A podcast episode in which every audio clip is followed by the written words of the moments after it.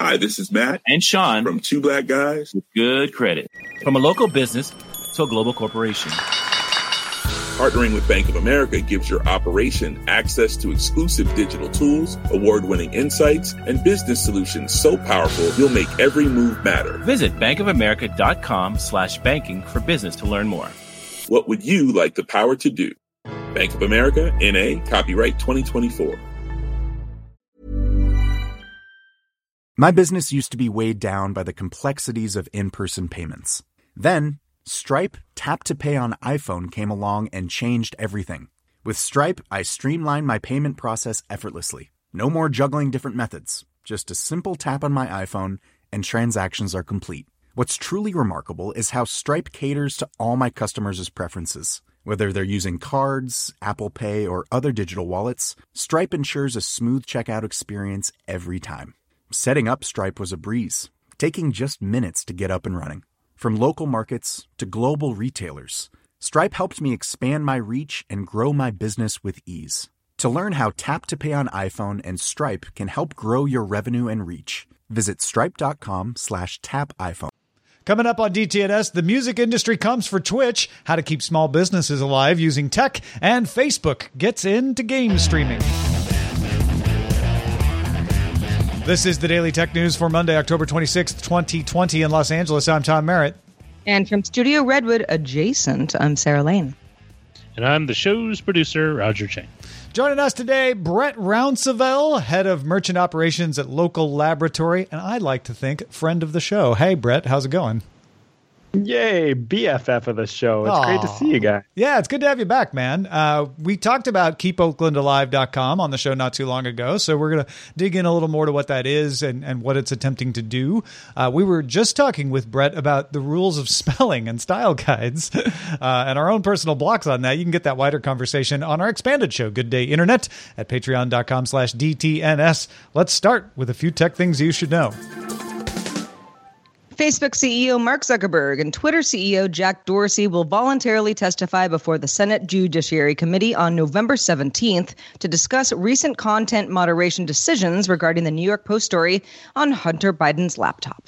Bloomberg's Mark Gurman and Debbie Wu report that, according to sources, Apple is working on updates to its AirPod and AirPod Pro earbuds that have new wireless chips and new designs. Their sources are saying the standard AirPods will look similar to the current Pros, so they'll take on that Pro look. With replaceable ear tips, they'll have better battery life, but they still won't have no noise cancellation. That will be reserved as a Pro feature. They are planned for a first half 2021 release, again, according to these sources. And the new Pros would be designed to fill the ear with no stem. They'd get a total design change. As part of Microsoft's planned deprecation of Internet Explorer, starting with Edge 87, a list of 1,156 sites accessed in IE would automatically open in Edge. This includes YouTube, Instagram, Twitter, ESPN, eHarmony, and GoDaddy, though enterprise users will be able to set group policies to disable the forced loading. OnePlus announced two new phones in its mid-range Nord lineup, the €349 N10 5G and the €199 N100. The N10 has the Snapdragon 690 SoC, supports sub-6 GHz 5G, and comes with a 90 Hz refresh rate on its screen. The N100, the one that costs €199, has a Snapdragon 460 chip, 5,000 milliamp hour battery, and 3 rear cameras. Both of these models have rear fingerprint readers and run Android 10. The N100 comes out November 10th in the UK and Europe, with the N10 arriving later in November, and both are set to come to North America at some point, unspecified at this time. Twitter began placing messages at the top of a user's feed to preemptively debunk misinformation about voting by mail, with plans to add a similar message about the timing of election results on October 28th. Because this won't be a contextual notification alongside a specific tweet with a misinformation, Twitter is calling this pre-bunking. That's what I used to see what they did there.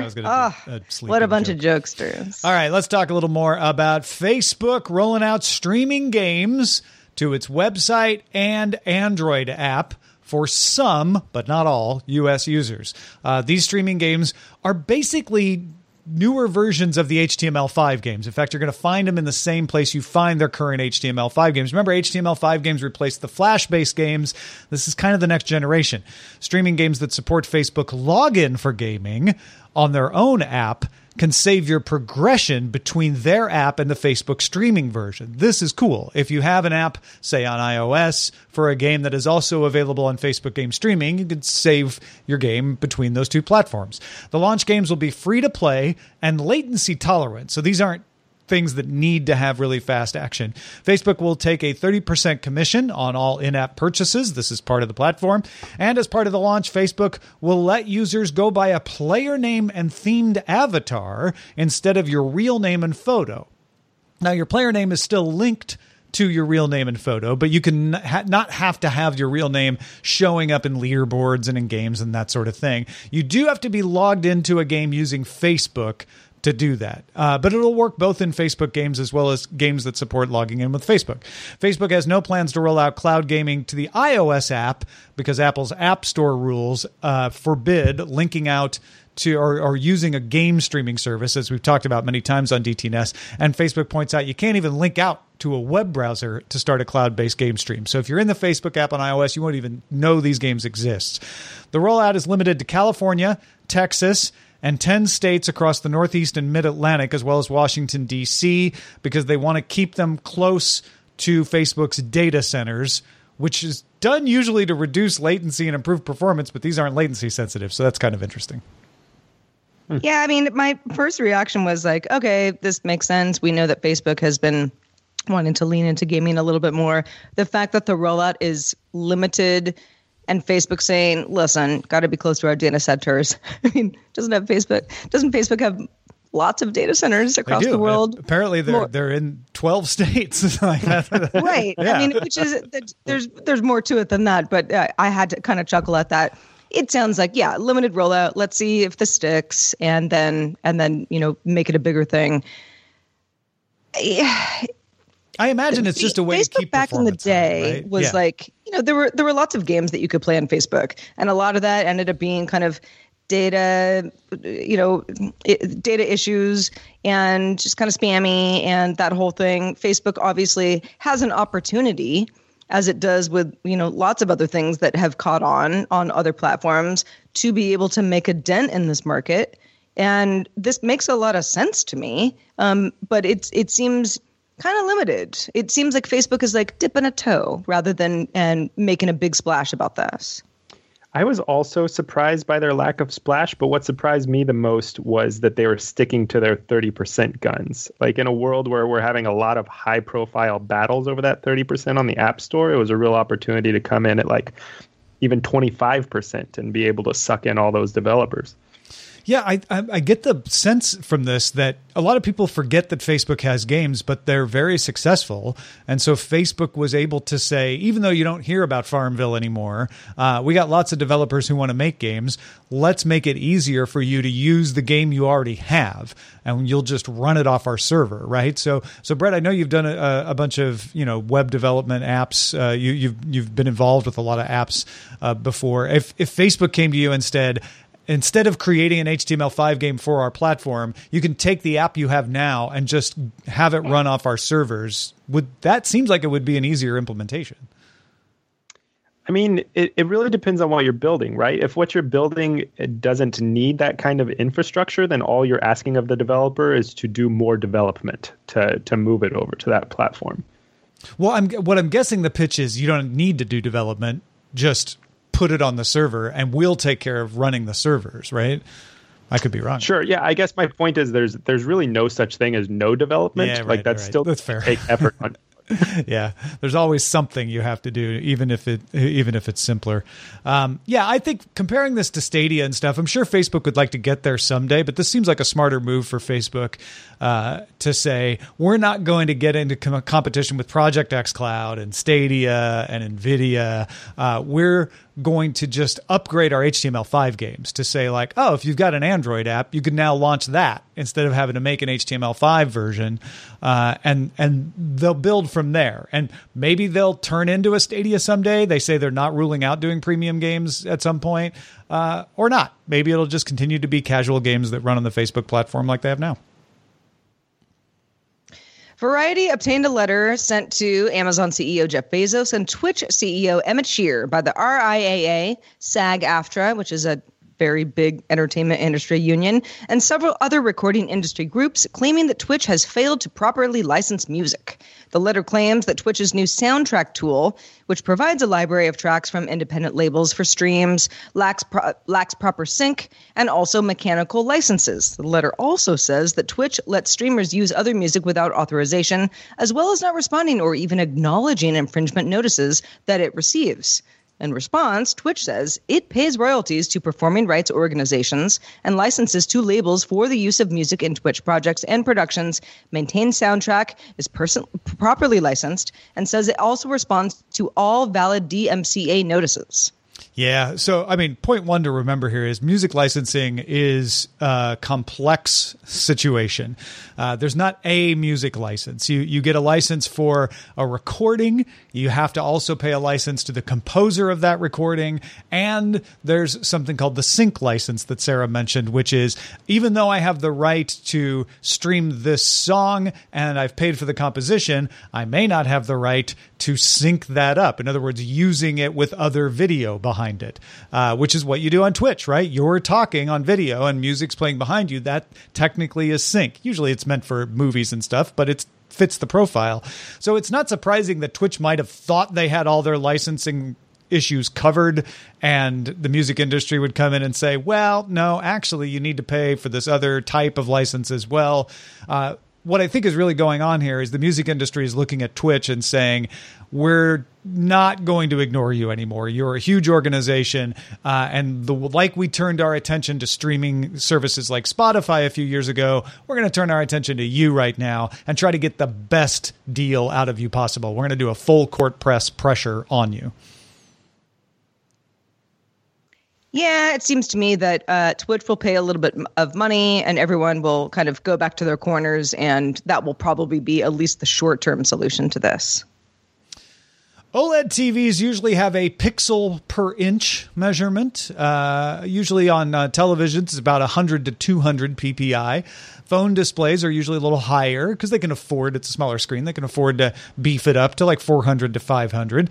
Researchers from Stanford and Samsung had developed an OLED display with a density of more than 10,000 pixels per inch. This display uses OLED films to emit light between two reflective surfaces. And I'll get back to those reflective surfaces and why you need two of them in a second. One of the surfaces, though, called the meta surface, has 80 nanometer high pillars, so very, very, very, very small pillars, spaced less than a wavelength of light apart. That's a very, very small amount of space between them. And those pillars are bundled together to make up the pixels of the screen. So because those are so very, very small, your pixels are only 2.4 microns wide, which means you can fit a lot of pixels per inch in a screen. Each pixel is also divided into four equal-sized subpixels, which can reflect red, green, or two of them can do blue. So it's a pixel, but you can kind of turn on and turn off various parts of it to make it either be blue, red, or green, RGB, right? The light reflects back and forth between those two layers I mentioned to increase the luminescence. So it kind of amplifies it and makes it more luminous. Researchers say the display offers twice the luminescence efficiency of standard OLED displays with a higher color purity. And that actually seems to be the big advantage of this technique.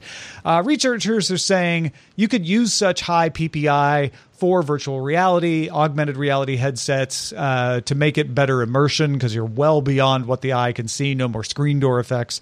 Based on their research, the theoretical limit for the tech could be as high as 20,000 pixels per inch. They think they can get it there, although there's a trade-off for brightness as you make that additional density. Now, this is not the only high PPI system out there. Micro LED not in practice right now, but theoretically in the labs can also reach 10,000 to 30,000 PPI. But the researchers here say, we think our system with the little pillars has better color purity. If you want to read up on this, the findings are detailed in the October 22 issue of the journal Science. So, dumb question, but if you say, yeah, and it will be dumb, I'm sure. If you say, all right, we researchers are working on an OLED display with a density of more than 10,000 PPI. If you go to 20,000, that's theoretically possible as well, but you've got a trade-off of brightness because you have additional density. Wouldn't it be brighter because there are more pixels? That is a very good question. I don't know the answer. I don't mean to put you on the spot. My guess is that even though you still have the reflection and the luminescence, having to cram those in means that you are maybe have less power. The output is not as much at the start. It also might be the relative proportion of the space between like the pillars themselves and the actual pixel. So you might end up with like more of the space between relative to the actual pixel size of that density. This all seems so academic though. Like I'm almost 40. I can't even pick out leaves on a tree. What do I need 20,000 PPI for? Wait till you get to our age, Brett. That's always the thing is like, well, I can't see the difference. What's the point? And usually there are other things you can do and say like, but when you see motion blurring, that's because we don't have enough pixels, and you are telling the difference, even though you don't maybe that, but that's usually refresh rate stuff. I would like to hear from stuff from folks in the audience who work on this stuff. Like, yes, you can't see the difference between 10 and 20,000 pixels per inch, but this is what it would be able to do that you would notice.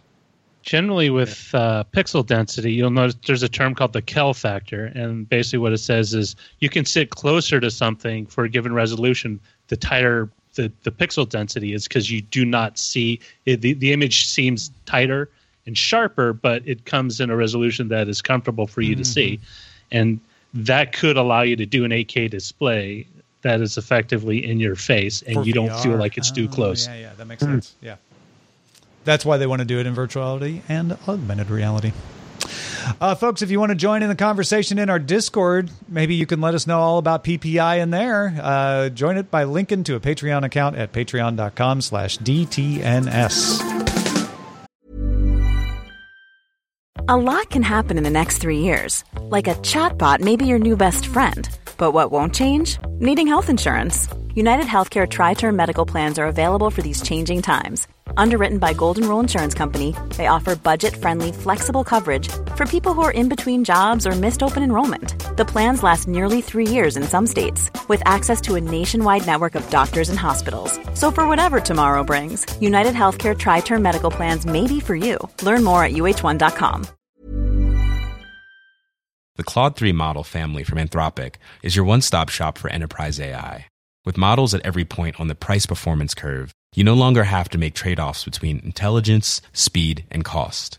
Claude 3 Opus sets new industry benchmarks for intelligence, Sonnet strikes the perfect balance between skills and speed, and Haiku is the fastest and lowest-cost model in the market, perfectly designed for high-volume, high-speed use cases. Join the thousands of enterprises who trust Anthropic to keep them at the frontier. Visit anthropic.com/Claude today. My business used to be weighed down by the complexities of in-person payments. Then, Stripe Tap to Pay on iPhone came along and changed everything. With Stripe, I streamlined my payment process effortlessly. No more juggling different methods. Just a simple tap on my iPhone and transactions are complete. What's truly remarkable is how Stripe caters to all my customers' preferences. Whether they're using cards, Apple Pay, or other digital wallets, Stripe ensures a smooth checkout experience every time. Setting up Stripe was a breeze, taking just minutes to get up and running.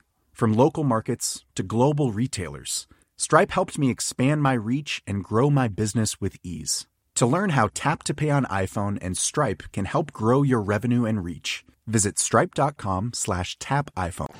Back on September 29th, we did a segment about technology being used by small businesses to help them through the pandemic, because we talked about how many small businesses have suddenly had to become e-commerce companies. Even if they're allowed to be open, Just not as many people come into the store as there used to be.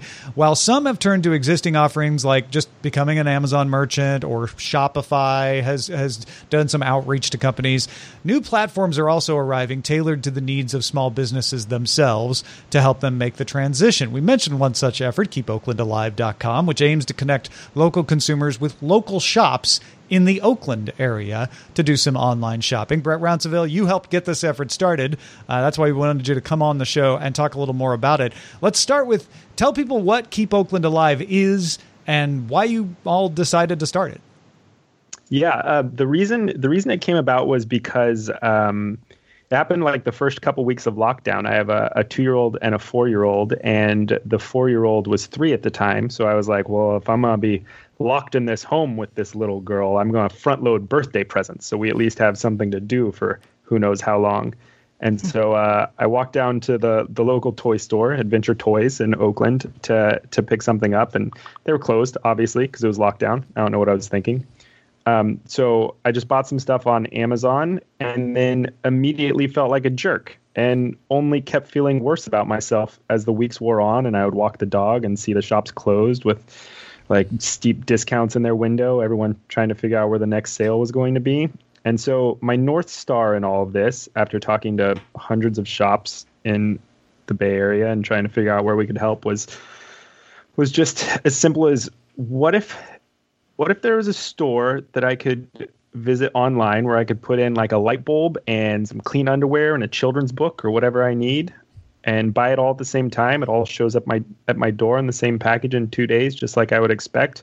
But I knew that all of those items were coming from my local retail stores, and I knew that all of the money was staying in my local economy. Then it would be my first stop 10 times out of 10. Even if they had a fraction of the inventory, I would never think to go to Amazon first. Yeah, so in other words, give people the convenience of shopping at Amazon. The reason people use Amazon is I get quick delivery, I can find everything I need all in one place, but have it be local folks, which some people might want to do just out of altruism, but other folks might be wanting to do because they rely on that. They're like, well, I'm used to going to Adventure Toys. I know they have the stuff I like. Yeah, and it's a difficult problem, right? Like even while I was building it, the A's started their new season. I was going to buy a new A's hat. If there's one thing I'm going to buy locally, it should be an A's hat.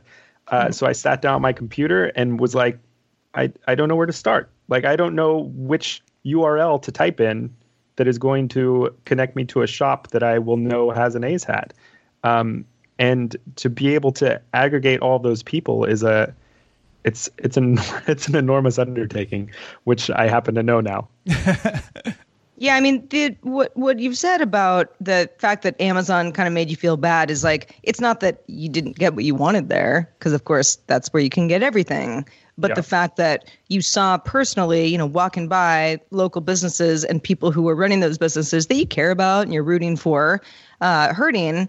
I think almost everybody, if they knew enough about these sorts of options, would say, oh, yeah, of course I'll support the local business. I've just been doing it the other way for so long that I didn't really realize that I had other options. So how do you get the word out on something like this, especially because it's hyper local? So somebody like me, I don't live in Alameda County, so I can't really participate. But how do you get someone like me to get kind of amped up about this so that we can offer similar solutions in other areas?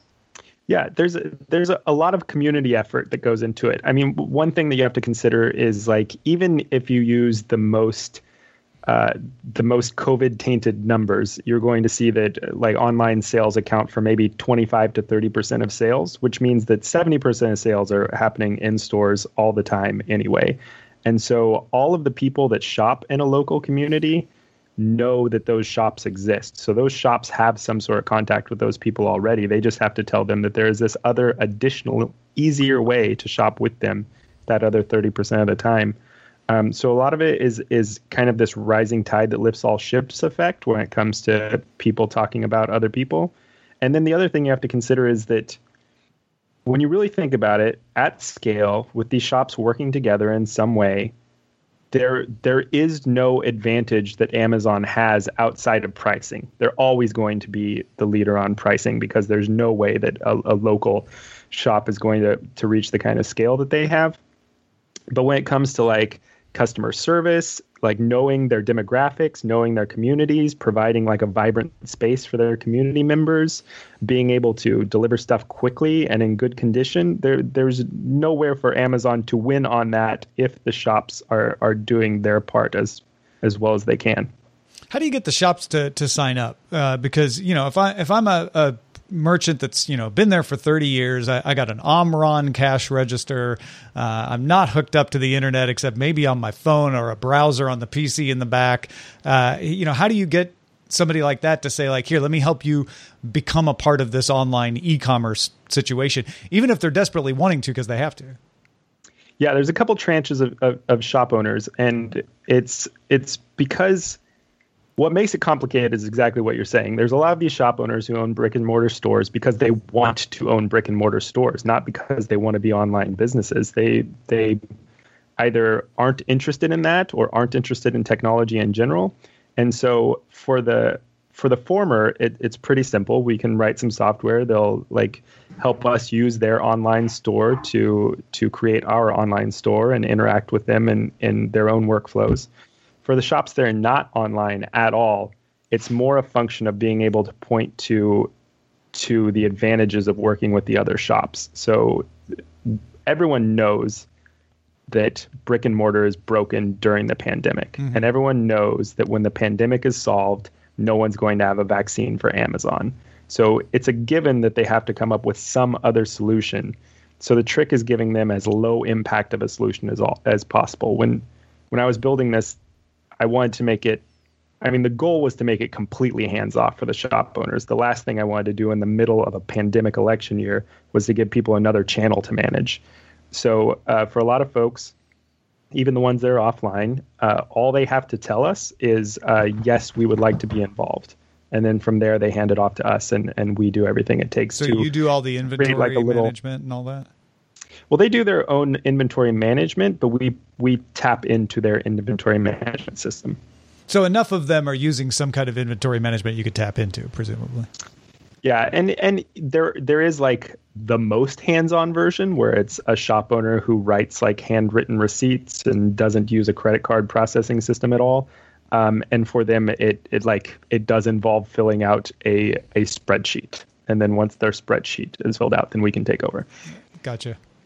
If folks are looking at this and saying, gosh, that's great, but you know what's still more convenient? Amazon. Like, you don't have all the shops I want, or I don't know if I trust you guys, even though, you know, there's a lot of trust issues with Amazon. How do you get people to make this into a habit, I guess? Yeah, I think it comes with building that utility that you were talking about. So we don't need to be able to solve the problem every single time that Amazon can solve. But if we can solve it a given percentage of time, more than 50% of the time, then there's a reason to stop at your local shops first. And if we can rewire that part in your brain, then every single step we make towards having greater utility is just going to solve that problem more often when you come. And I think that's key. Yeah. I think really, like, people want to support their communities. Their shop owners keep their communities vibrant. It's just a matter of making it as easy as possible for them. Well, and how cool if anyone gets familiar with Keep Oakland Alive and ends up loving a store and what their offerings are, and maybe has never visited the store, even if they were a neighbor, and now will be able to do that safely in the future. That is such a win for, you know, the local folks. Yeah, absolutely. I mean, that's even happened with me just in building this system. I've discovered shops that I didn't know that I've shopped at dozens of times in the last couple months. So how do you get this beyond Oakland? I want to finish on that question. Like, if you get this working for Oakland, great. Does it scale? Can you move it to Berkeley and Forestville and Portland and beyond? Yeah, that's the hope. I don't see any reason why we couldn't. We're pretty focused on the holiday season in Oakland, but yeah, reach out if you're interested. All right. There you go, folks. Well, then let's check out the mailbag. Oh, let's do it. Adam from Still Sunny San Diego, yes, Adam, you are among friends, says, I feel like not enough attention is being paid to the possibility that the iPhone 12 could ruin any cards with a magnetic strip. Am I the only one who thinks this is a ticking time bomb to angry customers in a month or two when their cards, their hotel keys, their licenses get messed up? Maggate, anyone? In case there's not a magnetically shielded, will be a risk. Any case that's not magnetically shielded will be a risk depending on how they're situated near the phone if the magnet is strong enough. I went to an Apple store via appointment today, and the rep said he couldn't answer if it was safe to put a credit card next to the 12 or not. Why? How do they not know? Support documents for Apple state that users should remove wallet accessories before connecting to the MagSafe charger. The phone doesn't seem to be as much of a problem. It's the charger, citing potential risk of damage to magnetic strips or RFID chips. So they're more worried about hotel key cards, honestly, than they are credit cards. First of all, credit card magnetic strips are a little tougher. And secondly, most credit card readers are using the chip, not the magnetic strip these days. Apple's own magnetic wallet accessory has some protection on it. So when it's on the phone, you can stick your credit cards in it. But they still say that you shouldn't stick the accessory to the cards. But yeah, it's something we've had to deal with for a long time, is that you don't want your phone next to your hotel card or your credit card because it might wipe off the strip. And it has for me over many years. I've gotten really used to putting them in two different places. So yeah, no, it's a valid question, Adam. And thanks for the email. Also, thanks to everybody who emails us, whether they're questions or comments, something on your mind. You got a cat photo. I know. I ask for it every once a quarter or so. Feedback at dailytechnewsshow.com is where to send those emails. Also, shout out to patrons at our master and our grandmaster levels, including Andrew Bradley, Ken Hayes, and Brad. Also, thanks to Brett Rounceville. So nice to have you on the show, telling us about Keep Oakland Alive. We know you're very busy. Let folks know where they can keep up with your work. Yeah, you can reach out to me at Brett at keepoaklandalive.com, or you can follow me on Twitter as Amtrekker, A-M-T-R-E-K-K-E-R. Do that and reach out if you want to keep Berkeley alive or Greenville alive. Or if you're an iOS developer or a front-end developer. Very good, very good. Good to know. Hey, folks. Oh, yes? No, I said, there you go. You got, they're hiring. Would you like a DTNS hat, hoodie, or mouse pad? We even have masks. You can find all that and more at the DTNS store, dailytechnewsshow.com/store. And always support the show at dailytechnewsshow.com/Patreon. We are live Monday through Friday, 4:30 p.m. Eastern, 20:30 UTC. We'd love to have you join us if you can. You can find out more at dailytechnewsshow.com/live. We will be back tomorrow with Charlotte Henry. Talk to you then. Bye.